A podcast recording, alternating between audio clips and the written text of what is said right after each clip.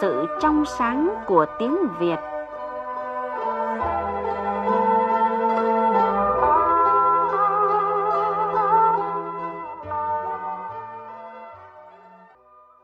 Thưa quý vị, thưa các bạn, cụm từ trang nhã và tao nhã sử dụng khác nhau như thế nào? Phong sương và phong trần được dùng để nói về những người ra sao? Hai cụm từ này cùng nghĩa với nhau hay không? Rồi cụm từ từng trải thường sử dụng trong những trường hợp nào? Trong chương trình hôm nay, chuyên gia ngôn ngữ, tiến sĩ Đỗ Anh Vũ sẽ giúp chúng ta tìm hiểu về ý nghĩa và cách phân biệt sử dụng các từ ngữ này. Phần cuối chương trình, trong tiết mục đi tìm điển tích, mời các bạn nghe câu chuyện về thành ngữ nước chảy chỗ trũng. Bây giờ, xin mời biên tập viên Lê Hằng bắt đầu cuộc trò chuyện. Vâng, à, xin chào quý vị thính giả, chào tiến sĩ Đỗ Anh Vũ. Cảm ơn anh Vũ đã dành thời gian cho chương trình hôm nay ạ. À, vâng, xin chào biên tập viên Lê Hằng, xin chào quý vị thính giả. À, thưa tiến sĩ Đỗ Anh Vũ, có hai cụm từ có vẻ như là rất gần nghĩa. Nhiều người cũng cảm thấy lúng túng khi mà sử dụng. Mời anh vũ và quý vị thính giả cùng nghe một tình huống. Nga này ừ. có hai từ để Ừ. tả về người ừ. mà con gái mình hỏi cách phân biệt mà mình thấy khó phết đấy. Thế à? Cụm từ nào mà khó thế? Đấy nhá ừ. cụm từ trang nhã và tao nhã. Ừ. Ừ. đấy cậu có biết hai từ này dùng khác nhau như thế nào không? Trang nhã với tao nhã.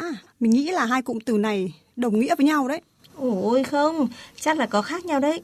Vì là chữ trang với lại chữ tao thì phải khác nhau chứ. Ừ thì là thế nhưng mà mình cũng chịu đấy. Thường thì kiểu dùng theo cảm tính ấy Ừ. thì hai cái từ này á, để nói về cái sự ờ, kiểu lịch thiệp rồi lịch sự ấy. Ừ, công nhận là chịu chả biết nhỉ. Phân biệt khó phết. Vâng vậy hai cụm từ trang nhã và tao nhã thì phân biệt sử dụng như thế nào ạ? Chữ trang ở trong Hán Việt ý, thì vốn có ý nghĩa là một cái ờ, dung mạo rất là dễ nhìn, rất là nghiêm chỉnh. Còn chữ nhã thì nó có nghĩa là tao nhã, trái ngược với thô tục. Khi mà hai yếu tố trang và nhã ghép lại với nhau ấy, là chỉ cái sự lịch sự và thanh nhã. Có nghĩa là nó là một cái vẻ đẹp chân phương, thanh thoát, không cầu kỳ, không to lớn đổ sộ và nó thường khen những cái sự vật hiện tượng quanh ta ví dụ như là lời văn trang nhã căn phòng trang nhã tao nhã thì nó rất là gần nghĩa với cả trang nhã bản thân cái chữ tao ấy thì nó có một cái nghĩa gốc rất là thú vị là kéo tơ trong kén ra thì chúng ta thấy rằng là cần phải nhẹ nhàng khéo léo. Cho nên là khi chữ tao ghép với chữ nhã nữa ấy, như vậy là vừa phải nhẹ nhàng khéo léo nó vừa có một cái sự rất là thanh cao. Trang nhã và tao nhã đều có thể tải về người. Người trang nhã thì tức là người lịch sự và thanh nhã. Người mà được khen là tao nhã ấy, thường hướng đến một cái vẻ đẹp trong tinh thần trong cái cốt cách. Trang nhã thì cảm nhận được là nó có cả những vẻ đẹp bên ngoài thuộc về phong thái. Quần áo thì nó không quá cầu kỳ nhưng tự nhiên nó phải phù hợp lịch sự, một cái phong thái nó toát lên rất là nhẹ nhàng chân phương, nhưng mà nó đẹp, không cần cầu kỳ diêm dúa, nhưng mà nó có một cái vẻ đẹp hài hòa.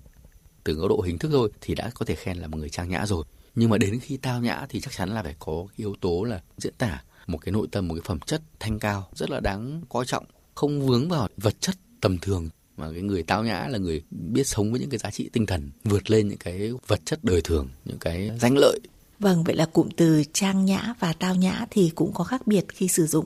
Thính giả Nguyễn Tuấn Anh ở Hà Nội cũng thấy thắc mắc về hai cụm từ mà theo anh được sử dụng để nói về tính cách của người đàn ông như thế này ạ. Tôi thấy có hai cụm từ rất thường dùng để diễn tả về tính cách của người đàn ông, đó là phong sương và phong trần. Nhiều khi sử dụng tôi cũng không hiểu dùng như thế nào mới là chính xác. Tôi cảm giác chúng có vẻ như rất thần nghĩa. Ờ, Vậy liệu chúng có phải là cùng nghĩa hay không ạ? Vâng, vậy cụm từ phong xương và phong trần thì có ý nghĩa là gì? Và hai cụm từ này thì sử dụng như thế nào mới là chính xác ạ? cả cái phong sương phong trần thì nó đều chỉ về cái sự gian nan vất vả. Phong thì là gió sương thì là giọt sương rồi con người mà đi qua gió sương tức là nó cũng phải chịu nhiều gian nan vất vả. Còn chữ trần ấy thì lại có nghĩa là bụi. Phong trần tức là gió bụi. Đi qua gió bụi thì cũng sẽ gian nan vất vả. Đều là gian nan vất vả cả tuy nhiên hai từ này nó cũng có những cái sự khác nhau nhất định. Từ phong trần thì nó có một sức khái quát lớn hơn. Và còn có một thêm một nét nghĩa nữa là nó miêu tả cái vẻ lãng tử của người đàn ông. Đã trải qua rất là nhiều gian nan vất vả, gió xương thôi. Ví dụ như là về hình thức, trông nó cũng có những cái, gọi là, xương gió từng trải, nó hiện ra ngay trên nét mặt. Nhưng khi chúng ta bảo đấy là một người đàn ông phong trần, thì ngoài cái sự từng trải vất vả ra, thì nó có một cái vẻ gì đó nó lãng tử. Và chúng ta có thể thấy những cách diễn đạt như là một kiếp phong trần mà ít thấy ai nói là một kiếp phong xương, phong xương là một kim miêu tả trong một lát cắt thôi còn phong trần thì nó mới tạo ra một sức khái quát lớn và nghĩa nó mở rộng hơn là phong xương. Vâng, như vậy là hai từ này có sự phân biệt sử dụng rất là rõ ràng. Xin cảm ơn tiến sĩ Đỗ Anh Vũ.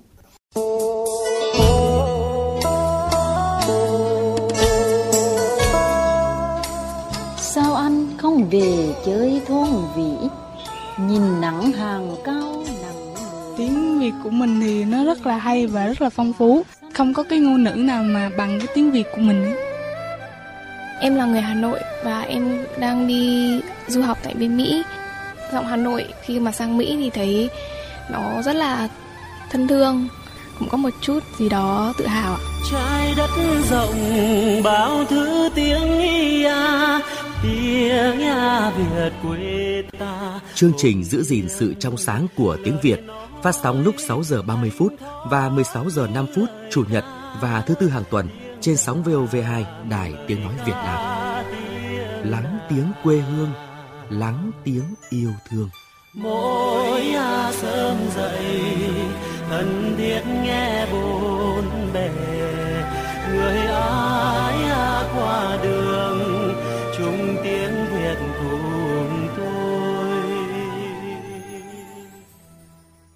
Quý vị và các bạn đang nghe tiến sĩ Đỗ Anh Vũ giải thích về một số cặp từ tả người gần nghĩa. Vâng, à, thưa tiến sĩ Đỗ Anh Vũ, thính giả Nguyễn Văn Nam ở Ninh Bình cũng muốn được hỏi về ý nghĩa của một cụm từ mà theo anh cũng rất là gần nghĩa với cụm từ phong trần như thế này ạ. Tôi xin được hỏi về ý nghĩa cụm từ từng trải. Tôi hiểu đây là cụm từ nói về người đàn ông có nhiều kinh nghiệm trong cuộc sống. Vậy cụm từ này có cùng nghĩa với cụm từ phong trần hay không ạ? Vâng, à, xin mời tiến sĩ Đỗ Anh Vũ. Từng trải nó cũng có nghĩa là đi qua rất là nhiều ờ, gian nan vất vả. Nó có thêm một nét nghĩa nữa đây là có nhiều cái hiểu biết về đời sống. Nếu như mà phong xương phong thần là những cái đơn vị Hán Việt, những yếu tố được cấu tạo từ cũng là yếu tố gốc Hán thì từng trải là một cái từ thuần Việt. Chữ từng chữ trải đều là hai yếu tố thuần Việt cả và khi chúng ta nói là một người đàn ông từng trải thì nó cũng có ý nghĩa khen ở trong đó là cái người chắc chắn là có nhiều kiến thức về đời sống người mà đã có những cái va chạm xã hội rất là nhiều đi qua rất là nhiều gian khổ vất vả sóng gió thế nhưng mà khi mà ta nhận xét đây là một người đàn bà từng trải thì nó lại hơi khác một tí đấy. Dùng cái cụm từ người đàn bà từng trải thì người ta lại hay liên tưởng đến cái chuyện là người đàn bà này đã từng qua tay như người đàn ông tức là có nhiều cuộc tình tức là không tích cực lắm cũng không hẳn là chê nó phải tùy vào cái từng hoàn cảnh ngữ cảnh thì chúng ta mới có sự phán đoán được. À, vâng à, lời giải thích rất là thú vị và dễ hiểu. Xin trân trọng cảm ơn tiến sĩ đỗ anh vũ. Mời quý vị và các bạn nghe câu chuyện về điển tích thành ngữ Nước chảy chỗ trũng của tác giả Tiêu Hà Minh trong cuốn Đi tìm điển tích thành ngữ do nhà xuất bản Thông tấn phát hành năm 2010.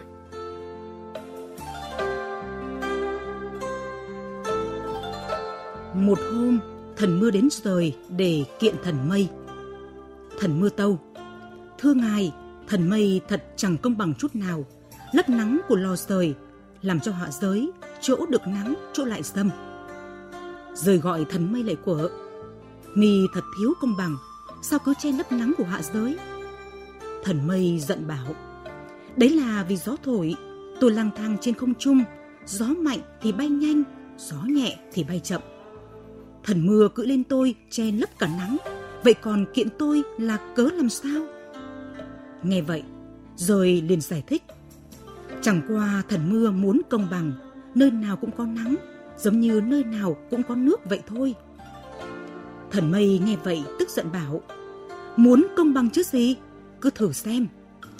Thế rồi thần mây xà xuống thấp, làm cho thần mưa tích tụ lại, nặng dần rồi rơi xuống thành mưa ở dưới hạ giới. Nước mưa cứ chảy tràn khắp nơi, từ chỗ cao xuống chỗ thấp, cô lấp đầy các chỗ thiếu nước, mong rằng mặt đất nơi nơi đều có nước cho công bằng. Nhưng nước cứ chảy về chỗ trũng, còn chỗ đất cao khô hạn cần nước thì lại chẳng thấy đâu. Thấy vậy, thần mưa bèn than. Đúng là nước chảy chỗ trũng, chả lấy đâu xa mà công với bằng. Thưa quý vị, thưa các bạn, dựa vào quy luật tự nhiên chất lỏng chảy từ chỗ cao đến chỗ thấp. Người xưa có câu thành ngữ nước chảy chỗ trũng với ngụ ý, lợi lộc của cải, dễ dàng rơi vào tay kẻ giàu có, làm họ càng trở nên giàu sang hơn. Chương trình giữ gìn sự trong sáng của tiếng Việt xin được dừng lại đây. Hẹn gặp lại quý vị và các bạn trên sóng VOV2 và trang web vov2.vn. Thân ái, chào tạm biệt.